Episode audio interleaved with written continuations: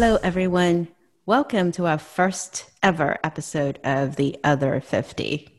As Brad and I were talking last week, the reason why we really wanted to do the show is because we want to highlight all the amazing and fascinating and just ass kicking people in financial services who we just want to feature all the wonderful work they do. Hope that you will get inspiration from their stories.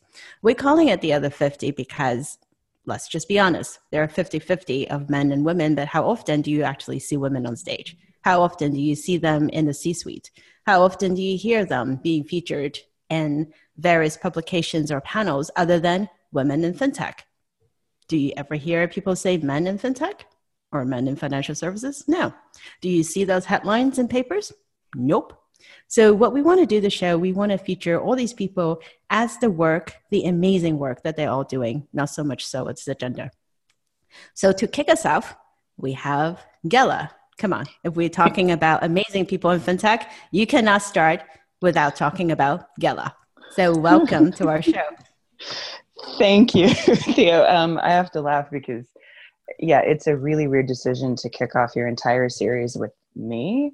Um, but I'm honored and I hope I don't let you down. And I still giggle at the fact that, um, yeah, I'm still let in this industry that people still let me around. I can't believe they haven't kicked me out yet. So I'm just oh, they would. On. Come on. if any one of you have ever met Ghela, you would not forget her either, right? I mean, you're just, I, I, I, I don't think there is an adjective that we can use to describe you that would do it justice. No, I think the fact that she has Ghela and everybody knows who we're talking about is enough. But it's Ghela Baskovitz. Is that correct? Uh, Ghela Boskovich. Boskovich. but you know, just call me Ghela. Just call me. Just call me. Exactly. Just call me. Like, like Which Cher. call you Ghela. Ghana. I like so that. Ghela. I like that. yes, Theo.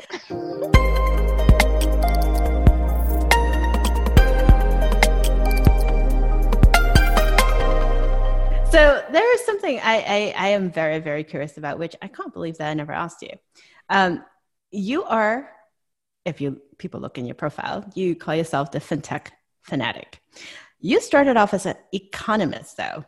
It, it does not sound like you know a little bit on on two different ends of the spectrum. So tell us how how did you start as an economist, and how do you end up doing what you're doing right now? Well, I think it, to me, it actually has a really elegant full circle sort of thing. I started out in regulatory economics for telco and other utilities, um, fresh out of out of uni at a very young age, and I had a conversation with my my father about law school because that was my initial aim. He's like, "Are you really excited about law school?" I'm thinking, "No, I need a few more years. I'm really, really green under the gills." And he's like, "Well, why don't you do something practical that'll kind of get you there in the meantime. And we looked at each other and he says economics. And I said economics. And oddly enough, it started an entire love affair with this whole notion of resource allocation and all of these calculations and graphs and slides and marginal utility this, marginal utility that. And I even studied um, quite a bit of socialism and Marxism and enjoyed myself immensely but ended up in a um, doing an internship with the division of public utilities and then ended up working at the commission after i was done with that. And at the time we were going through um, deregulation for telecommunications ended up also working on cost models that were eventually partly adopted by the fcc and the state utilities um, in the us uh, the hybrid cost the, hy- the benchmark hybrid cost proxy model long title. But there was something really fascinating about it because it was it was the policy and the modeling and the lateral thinking about how do you actually encourage competition and yet at the same time give the end customer the service that they're needed uh, that they need and is required. In fact there's a mandate called the universal service mandate that requires a cross subsidization to allow for everyone in rural in rural areas and hard to reach areas to have access to, tele, to, to a telephone so during the late 90s this was all happening and i was fascinated by it. And you know things happen. I keep uh, keep in the industry and then um, slightly early midlife crisis i go back to school and work on art history and then start brokering art and playing around and kind of got out of um, utilities for a bit and then got approached um, about an opportunity with Oracle. And as I joined Oracle, eventually I got into insurance, and it was more on the sales side, but it was looking at the impact of technology on improving, you know, end customer results. Fine, but I got introduced to this insurance space early on. And then it morphed a bit into financial services. And I got recruited by a company called Zafin, who were working on dynamic pricing and billing solutions. And the funny thing is that dynamic pricing solution in and of itself was just right back in my sweet spot, took me back to my early career. And, and I had a, a very um, soft spot for it and the company in my heart. And it was just a perfect fit. And even though I wasn't actually working on the build of solution, um, looking at how it impacted how banks were doing pricing based on relationships and rewarding the customer for their uh, their loyalty and their allegiance, and trying to find a way to to, to make the customer um, lifetime benefit actually manifest itself better. It really fit into some of that old universal service mandate stuff that I was familiar with from telecommunications, and that sparked the interest. And from there, it was just this oh my word, I hadn't actually looked at the way money fundamentally moves or works. And it got me fascinated with that. And then when you intersect it with technology, and it was just a reminder of what I'd already been through, but it felt so I don't know what to say. It's like this romantic affair that you've had over and over again. You keep going back to this thing and you can't quite finish the affair, even though you've decided to maybe you know be in a relationship with somebody else it's this temptation and it's just like that it's a temptation to come back to it and there you go and that's how i got to to be fanatically passionate about financial technology. And quite frankly i'm slightly obsessed with the philosophy of money anyway. I find it an, an interesting thing to play with. So it it's it ticked all of my geek boxes. It was familiar and romantic in its own way. And at the end of the day economics and and modeling kind of runs the world, even the finance, you know, excuse me, lubricates the mechanisms. The economic modeling is what actually kind of the structure around it and requires that that grease. So yeah, long story short.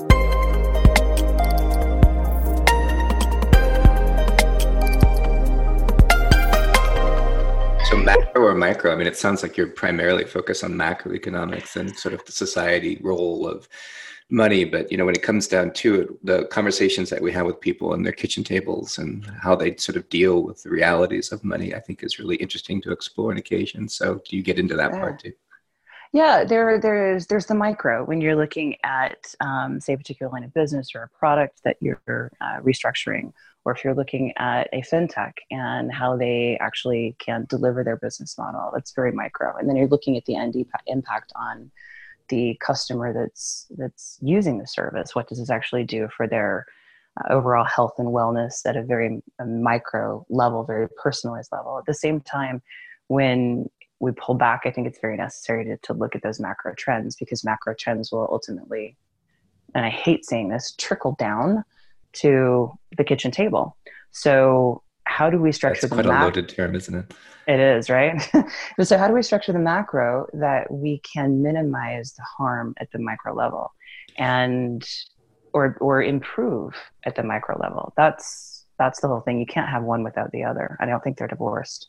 I think you know one of the, the things that you kind of touched into was um, you had studied a lot of different sort of economic systems, and I think one of my favorite classes that I took at Berkeley was about Soviet economics. And it's mm. probably not surprising that the business school offers a Soviet economic course, but it's fascinating to look at how other economies are structured and you know this whole conversation around capitalism and sort of the next iteration um, and China versus Soviet you know sort of style of socialism, and so I think it's it's always time to sort of revisit um, the economic forces in a society.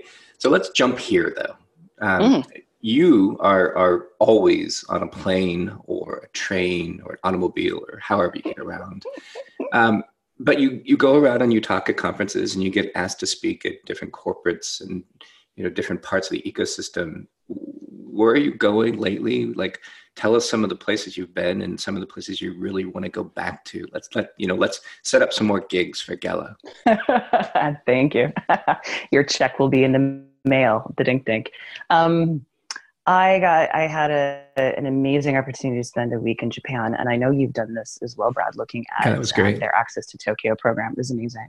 Um, so that was that was a wonderful way to spend part of my summer, and I have to admit, I although I thought the, the little talking robots were cute, I probably had the most fun sitting through the regulatory sessions and their open banking model. And I know that some of the my my colleagues that were there with me were not as enthused as I was, but I was like a kid in a candy store.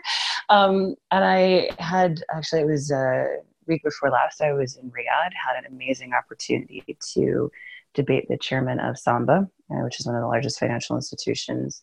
Um, about the future of banking and is traditional banking dead? And of course, my, you know, my end position, of course, is that yes, it is, but banking or financial services will exist, but the format and the, the framework that we currently are attached to will not exist in a few years. That we have to be able to evolve and fundamentally adapt to um, the way the market moves, especially since markets move with no respect to the institution or the institution's culture and they'll demand what they demand. And if the institution can't respond fast enough, then it deserves to um, wither or transform itself. So that was that was a lot of fun. I just got back from Milan as well, um, talking about the impact of uh, global regulation on innovation and why it is absolutely no excuse to blame regulation for not transforming or for not making more effort to disrupt your own business model, cannibalize your own lines of business. I'm headed to Sochi next week uh, to talk about uh, the future of finance and social engineering and the humanity component and empathy component in product design. After that, I will be in Melbourne for uh, FinTech Australia, uh, their week of um, Intersekt, and we'll be talking open banking amongst many other things. And after that, I'm in Abu Dhabi for the ADGM uh, FinTech Summit. And again, more open banking, more AI, more regulatory policy. And after that, I'm in Luxembourg to talk to a group of women entrepreneurs. And that's October. Wow.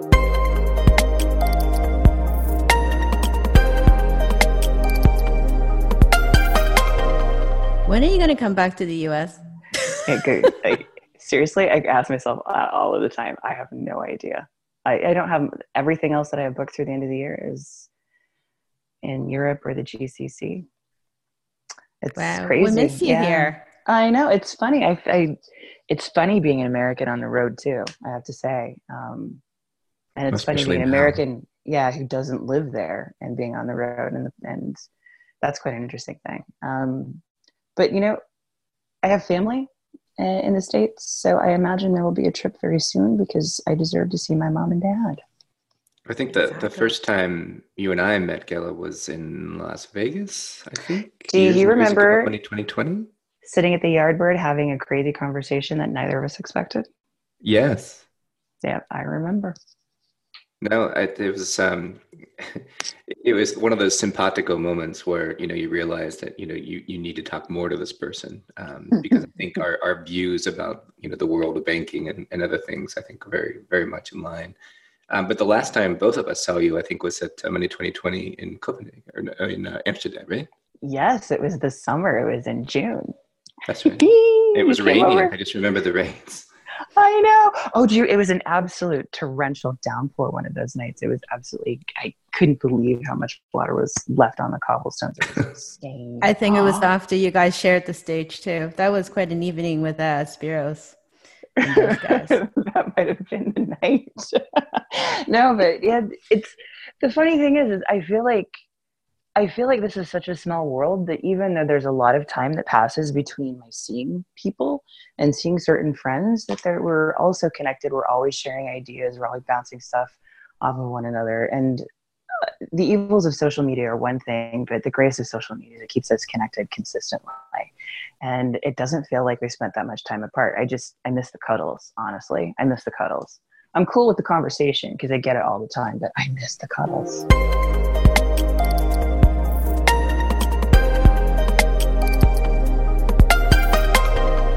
I miss the money 2020 cuddles I get from you. We need yeah, well, we, more. Yeah, well, you need, you know, I, I like that when you, you know, you climb on my lap and you put your arms around my neck and I get a little squeeze. It's amazing.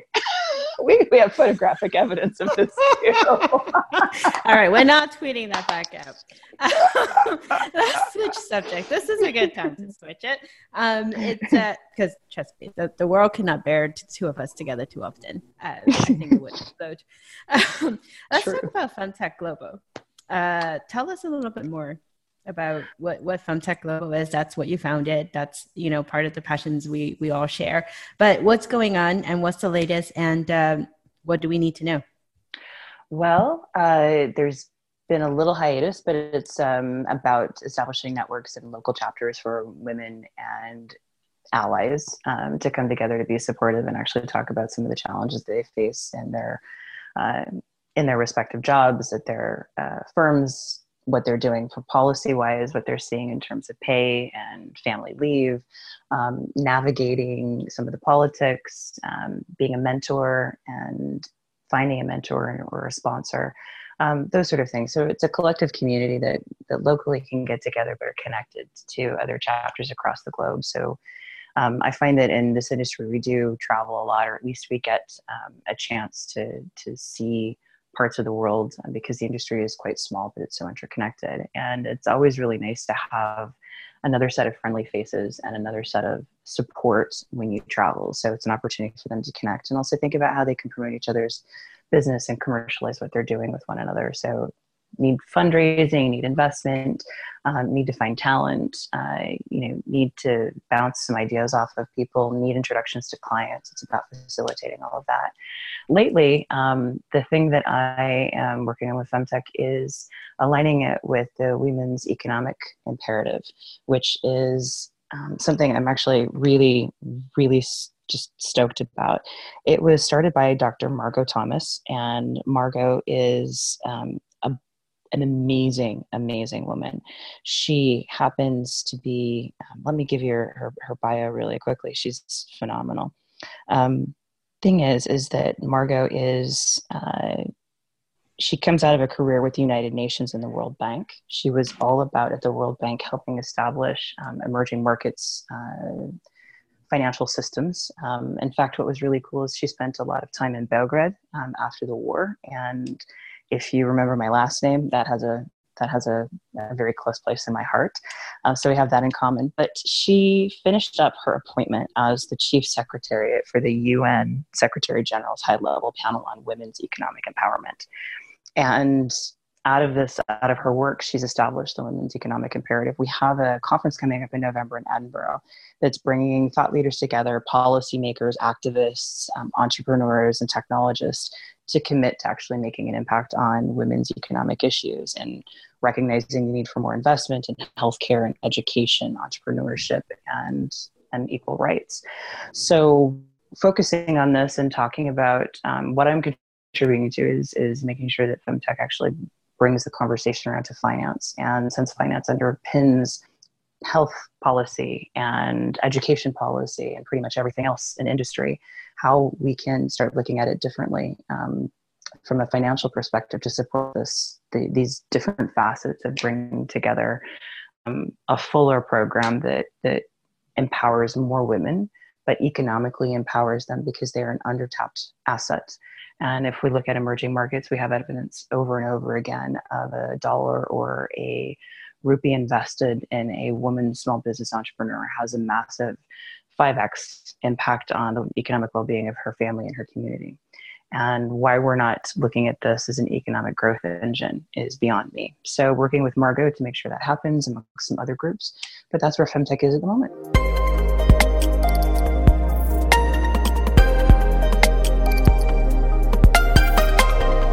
We would like to give a mention to our creative partner tremendousness. Tremendousness is a creative agency that uses visual thinking information design, and storytelling to help organizations explore innovations, products, and processes. Learn more at www.tremendo.us.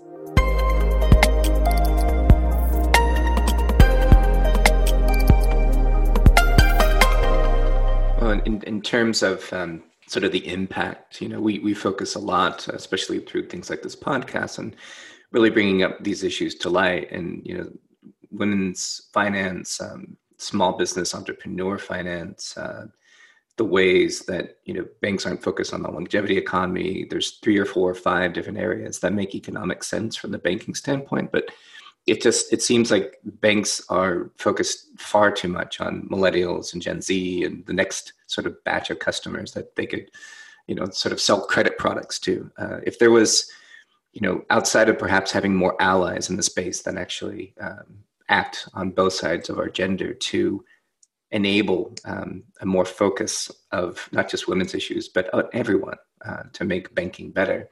What other things in, in banking or fintech would, would you kind of change if you could?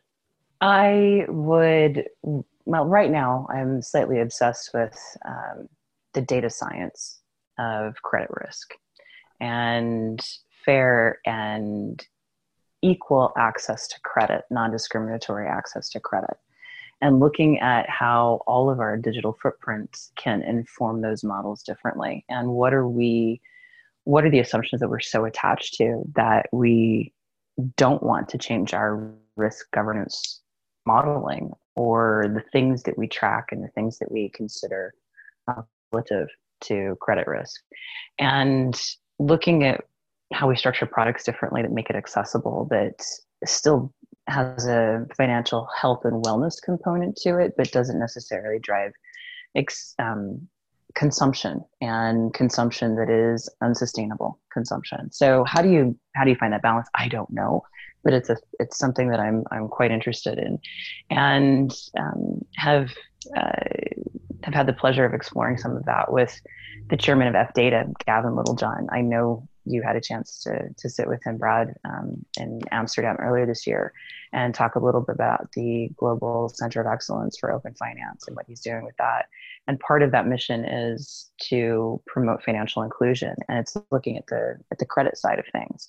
And now that we're looking at customer data rights and we have all of these different discussions around the liability of who manages that data and, and how we can actually commercialize it for the end customer. All of those different discussions are coming to will be coming to a frothy head at the you know in the coming year year and a half. And how do we look at that ethically to promote financial wellness but also have equal opportunity and, and fair access to credit? At the same time how do we restructure products and how do we start to improve and include more people in this especially since they're such underserved markets. And we can look at it from a cultural and geographic perspective. We can look at it from an emerging market perspective. We can look at gender race ethnicity and orientation perspective. But how do we kind of level set this? Because the current structure of privilege doesn't work anymore. And it's also a very narrow segment of the population that has privilege that can continue to drive the economy the way it does. And if we're going to grow economy and improve the quality of lives across the board for the seven plus billion people that exist, we need to understand the untapped potential of those markets who've been neglected. And they're the economic growth engines, and it benefits everybody if they if they grow and if they prosper, and it benefits them most of all. I think from a from an empathy and humanitarian perspective is the most important thing. And and, and people uh, listening, if if they ever have a chance to meet you, um, you you brought up Gavin Littlejohn, and I would say that my conversation that you sort of set up with him uh, and I in Singapore, I believe, was mm-hmm. something that really opened my eyes up to kind of the way that data is going to play into open banking. Um, mm-hmm. And so if, if you're talking to Ghela and she says you really need to talk to X person, just go talk to that person. Um, again, what Gavin and, and, his team are doing at data and everything else uh, is really going to change the dynamic of banking in the next 10 years. And I think data is going to be at the heart of that. So, um, excellent, excellent point. Yeah, I think in terms of what I would change, it's it's actually having more conversations about the ethics and morality of what we're doing in this industry, and um, a lot of it maps to data. So, the ethics and morality of data use, data commercialization, data custodianship, and privacy. And of course, if you know me, you know I rant about privacy like it's you know the next greatest thing since sliced bread because it is. And yeah, I think uh, I think we need to move quicker to start to commercialize privacy for our end customers. That will have the most value, and I think the sooner we move to that model, the better for everyone. That, and I think we should we should have more cats in, in fintech.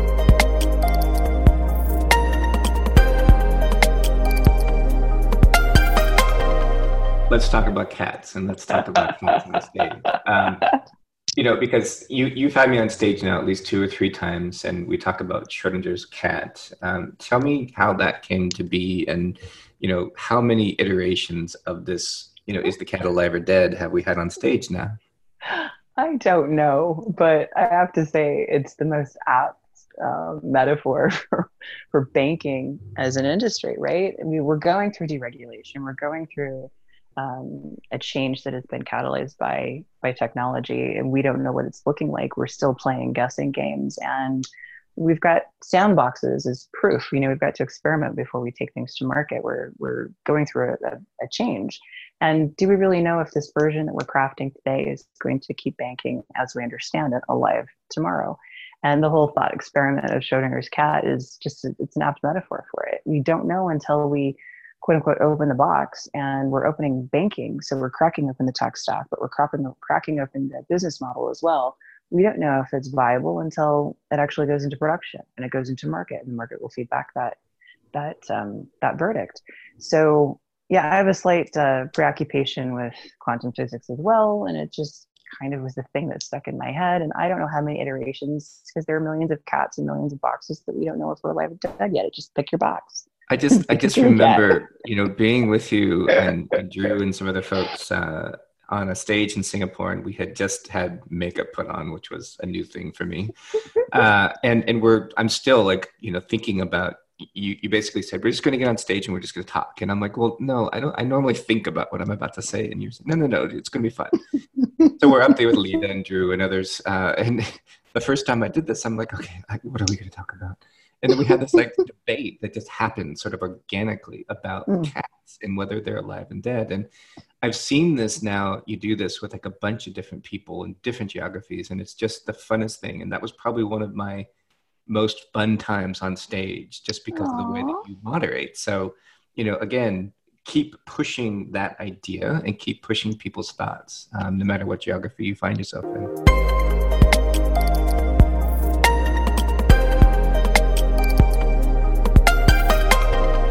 That's one of his favorite because he keeps talking about it almost every single time before we go on stage. He's like, you know, by the way, the time in Singapore with Ghela, that was the best. oh man, because it was the best. We had such a actually that trip was amazing. That was such a good trip. And there were it was the people, right? I think actually on stage it comes down to the voices that you have and can you can you ask the questions that actually make them pause that they don't have a pat answer for? And you did think on stage. That's the point brad. Like you thought about it but you thought about it um, much more quickly and and in the moment. And it feels much more like you're having a very heated uh, discussion with friends over over a cocktail or you're you know arguing with your spouse in, in in the car like you go back and forth because you need to get those points in and the whole point is to showcase the whole issue a lot of the stuff that we're talking about and a lot of the questions that we seem to have asked in in the conferences or or we're setting up for discussion on a particular platform they have a set series of pat answers. And I refuse to believe those tautologies are going to be the maxims by which we live and that they're going to be the doctrine that we obey. I don't think that's right. I think we have too many easy, comfortable, overused, trite answers because it feels like that's what the audience wants to hear and it's a confirmation bias. Yeah. And I categorically refuse that yeah. and it, it can't we don't we don't deserve that we deserve to see an entirely complex issue from as many different angles as we possibly can as quickly as we possibly can to recognize that we don't know we don't know the answer and that's that's the whole point we don't have we don't have the answers we're still experimenting we're still trying to figure this out but we can't we cannot claim that we do that's that's fundamentally wrong. So the whole point of that orchestration is to attack it from as many different angles and sides and to ask each of those panelists to think about it from all directions. You don't have a chance to actually stay on one side of the argument. You have to be able to argue both. And I think that's critical because we want people in the position to influence or to make those decisions to really understand the robustness of both sides of the argument and that they don't go in, into this with a sense of surety, that they actually have that sense of doubt and they acknowledge that doubt. And that I have much more trust for somebody who says, I doubt, because I see so many complexities than I have for someone who tells me this is the answer. It's like, no, mate, it's not the answer. Don't don't blow smoke up my skirt. I, I trust more when someone says I have doubt, and I think that's what we actually need to do is acknowledge that the more doubt we have, the more trust that we can actually start to to foster with others in the industry, the ecosystem itself, and with our end customers.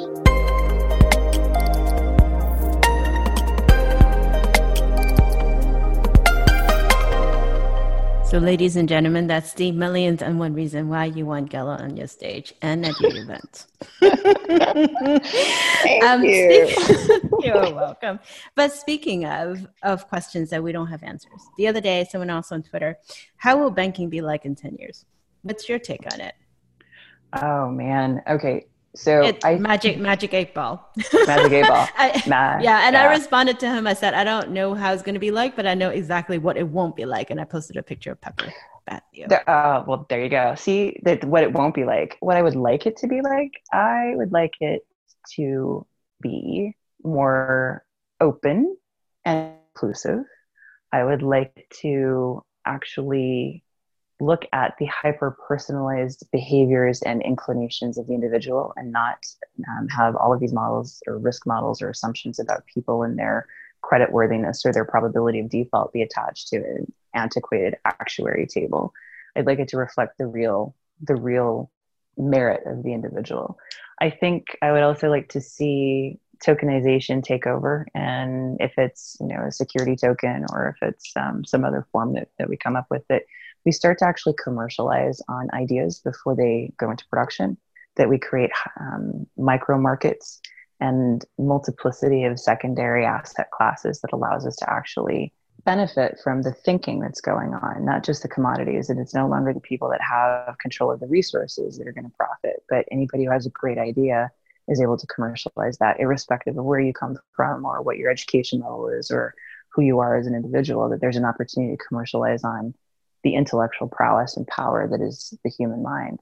And for us to be able to do those those transactions and calculations in a way that we don't necessarily have to have a trust framework that we can do it because we know the framework itself is actually going to to facilitate it that it'll be honest it'll be transparent that it'll be compliant and that we have an opportunity to commercialize on who we are that we we are our own best banks. And if we talk about banking what banking is actually supposed to be it's about you know making money on credit and we have credit and it's intellectual credit and it's behavioral credit and it's this data. I'd like for end customers i'd like for the individual to actually know that the moment they choose to let somebody know more about them their preferences their likes their facebook habits um, the way they shop at the grocery store you know when they choose to have coffee in the morning what time they turn out the light at night that all of that information and that insight that helps them find the right products to make their lives better or that they're able to facilitate um, a better life for their family that the moment they choose to share that with another party that there's a recognized value there and that who they are actually becomes um, a value generator for them commercially. And that in a way also means that there's better and more equal access to financial services because i don't care if you're growing up on the plains of sub-saharan africa or if you're you know studying in the universities in, in st petersburg or you're sitting on caltech's green lawn you know having a doobie or you're in the middle of Singapore and you're you're tending to, to to the gardens i don't care. You have value and you should be able to have a baseline value acknowledgement for that. And in a certain way it probably sounds like an advocate for universal basic income. And i think that absolutely yes. If we look at data and digitization and the data economy that there is a universal basic income and it's us and it's the privacy around which we have that, that sits around our behavioral data and our thoughts and our feelings and our desires and our wants and we should be able to commercialize on that and that's what i want to see banking be in the next 10 years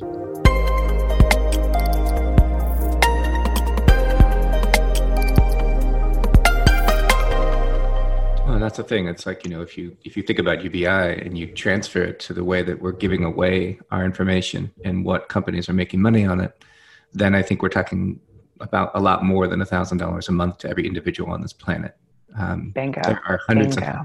of thousands of companies that are making money on us every single day, and uh, that needs to change. And if banks can be part of that, then fantastic. Amen. So, amen. Can we have this? Can we put this out? Can we? Can, can we put some decree? amen? Can we just yes. There's like a, a, a papal decree. this is this is the truth. This is the way it should be. It's true. We disrespect the value of individuals, and I find that absolutely abhorrent. And we need to change that. And I think the industry is in a position to do just that. Well, and you know, when we find like-minded people that want to make banking better and make banking different and make banking have a better, you know, sort of value proposition where it goes both ways, um, because you have to give when you get, and you have to get when you give, and so the world should be like this. Um, you and I have had a lot of discussions about sharing thoughts and not just being on stage, but writing and speaking more. And mm. you know, this idea of writing uh, a book is one thing, but we also are influenced by a lot of what we read. Um, so what do you what are you reading? What what's influencing you right now? Well, aside from the fact that I'm completely obsessed with Laurie R. King's um, Sherlock series, which is about an incredible um, woman who partners with Sherlock after he's retired, and it's a series of logic and mystery uncovering with a strong female character. um, I'm in the middle of uh, my nonfiction read, The Age of Surveillance Capitalism by Shoshana Zuboff.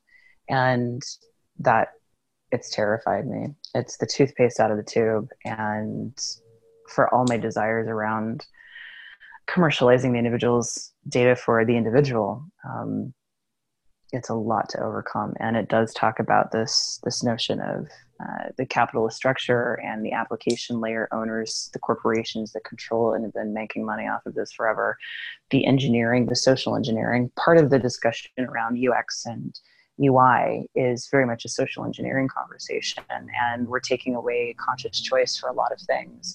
Talk about removing friction from the experience, which we think is a great thing, actually, in my mind, is a dangerous thing because it removes that notion of informed consent. And in surveillance capitalism we're finding that that's just the case. You know it's this unconscious um, this unconscious movement to the next step or through a process that has been designed to in, to, to get a, a, particular outcome from us whether or not it's in our best benefit. And zuboff has really got me thinking. Um, and there's a lot to do with privacy and identity but it's also a lot about the commercial model and how we change that. And what does uh, what does the next internet 2.0 look like? What are protocol layers? What are what are these things that um, that become a common uh, protocol that we can build off of but that we don't concentrate the capital or the commercial choice in the hands of a few single corporations? And i speak of gafa um, in this case although you know, i'm a user of parts of gafa um, but it's that it's that same thing so zuboff man, it's terrifying. It's also enlightening, and it's a dense read. But The Age of Surveillance Capitalism is my post-summer nonfiction book.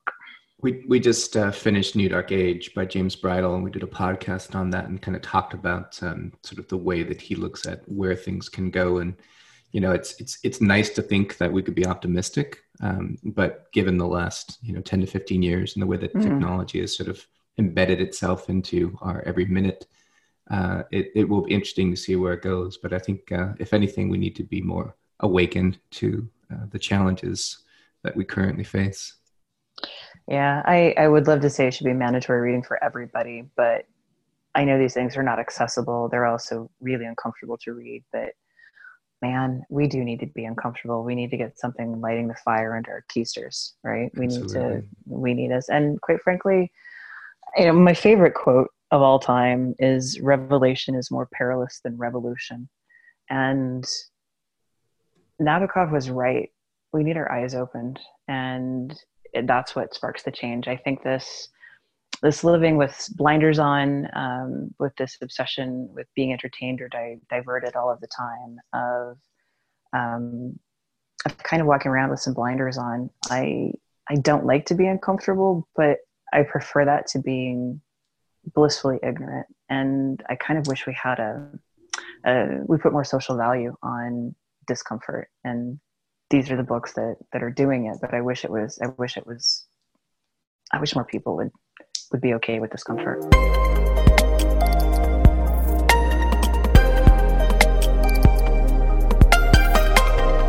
I think that's the next book we need to put on our show, Brad to to take a look at that. The other one I, I, would say it was a little uncomfortable and it was a long read was Invisible Women, but mm. we'll save that for the next one. I, like, I became a raging feminist. we can't we we can't start in on that topic. I just I we can't. It's a long, it's a long descent into Dante's Inferno. I get so. But you know what? What I could already see here is that Ghela Bos, Bos, like you know, Boskovich, Ghela Boskovich, uh, is going to have to come back as our first second guest. Uh, it's very, very obvious that that honor needs to be just bestowed down the line because we oh could absolutely. Goodness. All right, I'm down. I listen. I will. I will talk with you, two of you, any day of the week and twice on Sundays. You know that. The fact that we're recording it and other people get to eavesdrop, I'm okay. I'm okay with that. But you know, I'll talk to you anytime. And so I we should just photos. do a weekly one. Weekly one. Dude, I'm down with that. My schedule will certainly accommodate it. Excellent. wherever right. wherever you are in the world. Wherever you are, we would love to have you back. So I think ah. we're good. Thank you so much for joining us for the first episode. Ghela, can I call you the goddess for change? I like Oh, that. GGC. Right? Something like that. I could brand this. I like it. Oh, you guys, I love you. I love you too. and thank you all for listening in our first ever guest on the show, The Other 50. Hope you join us in the next week. Thank you, Ghela. Thank you.